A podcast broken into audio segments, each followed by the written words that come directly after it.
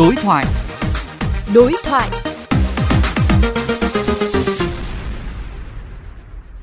Thưa ông, hiện nay nhiều chủ chung cư mini các cái khu nhà trọ đang từ chối nhận trông giữ xe đạp điện hoặc là sạc xe đạp xe máy điện. Ông có quan điểm như thế nào về cái điều này? Phản ứng của các chủ chung cư, chủ nhà cho thuê về việc từ chối nhận trông giữ hoặc là từ chối cho sạc xe đạp hay xe máy điện cũng là thường tình. Tuy nhiên ấy, việc đổ lỗi hoàn toàn cho xe đạp, xe máy điện có vẻ không được công bằng. Thứ nhất là xe điện chỉ là một trong những nguyên nhân phát sinh đám cháy. Thậm chí nguyên nhân cháy đối với xe lắp động cơ đốt trong còn cao hơn rất nhiều. Thống kê ở một số quốc gia cho thấy tỷ lệ xe bị cháy của xe điện chỉ bằng 1 phần 61 so với cái xe xăng dầu bị cháy mà thôi. Thứ hai nữa là công tác quản lý. Nếu ta quản lý tốt công tác phòng chống cháy nổ thì sẽ không thể phát sinh đám cháy. Và nếu chẳng may có phát sinh đám cháy thì chúng ta phải có cái giải pháp tốt, chuẩn bị tốt cho cái công tác phòng chống cháy nổ tại chỗ.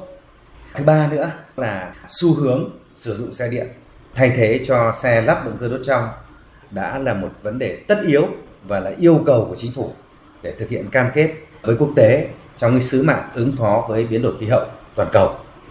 Và vì vậy, người dân sử dụng xe điện thay vì sử dụng xe lắp động cơ đất trong cũng là thể hiện cái trách nhiệm, cái nghĩa vụ và cái quyền lợi của mình. Biết là vào đầu năm 2024 tới đây, thành phố Hồ Chí Minh sẽ đầu tiên đi đầu để thí điểm chính sách khuyến khích hỗ trợ và ưu đãi người dân khi chuyển đổi việc sử dụng xe máy xăng sang xe máy điện. Như vậy, việc một số chủ chung cư, chủ nhà cho thuê từ chối trông giữ xe và từ chối cho sạc xe đạp, xe máy điện là không nên. Và thậm chí là không đúng vì ngay trong cái thông tư số 04 năm 2021 của Bộ Xây dựng đã quy định rất rõ về nơi để xe, nơi trông giữ xe, trong đó có xe điện ở các khu chung cư.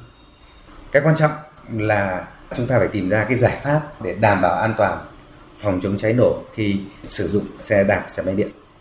Theo ông, chúng ta có thể trông giữ và cho phép sạc đối phương tiện xe đạp điện và xe máy điện như thế nào để vừa đảm bảo an toàn phòng chống cháy nổ vừa đảm bảo quyền lợi của những người sử dụng? Việc sạc xe điện có thể thực hiện ở tại nhà riêng, khu chung cư hoặc là sạc tại nơi công cộng. Khi bố trí điểm sạc cho xe điện hai bánh thì cần phải chú ý rất là nhiều các yếu tố. Ví dụ chúng ta cần phải bố trí cái nơi sạc độc lập và cách ly với các cái nguồn nhiệt hoặc là những cái vật dụng dễ cháy cần phải bố trí những trang thiết bị phòng chống cháy như là bình cứu hỏa và có những phương án xử lý khi sự cố cháy nổ xảy ra. Thứ hai là cần trang bị một cái đường cấp điện đảm bảo đủ công suất cho các phương tiện. Tiếp theo nữa đó là các ổ cắm điện hay là mối nối vân vân phải đảm bảo chắc chắn và đúng yêu cầu kỹ thuật, đúng cái hướng dẫn của nhà sử dụng. À, chúng ta cần phải trang bị thêm các cái trang thiết bị tự động ngắt điện khi quá tải và các bộ sạc điện cho xe cũng như là quy trình sạc phải tuân thủ theo yêu cầu của nhà sản xuất. Đặc biệt hơn nữa, tại những nơi sạc thì cần bố trí quan sát theo dõi. Những nơi sạc công cộng, những nơi sạc có nhiều phương tiện thì chúng ta cần phải bố trí nhân sự để theo dõi quá trình sạc điện. Và nhân sự thực hiện cái nhiệm vụ này thì cũng cần phải được trang bị những kiến thức về sạc điện cũng như là quy trình xử lý khi có sự cố xảy ra. À, ngoài những quy định nói trên thì việc uh, sử dụng giải pháp là hoán đổi pin, thuê pin cũng là một cái giải pháp mà người dùng nên cân nhắc. Nếu sử dụng giải pháp này thì chúng ta có thể giảm tối đa cái nguy cơ cháy nổ và tăng cái tính tiện nghi khi sử dụng xe đạp, xe máy điện. Xin cảm ơn ông.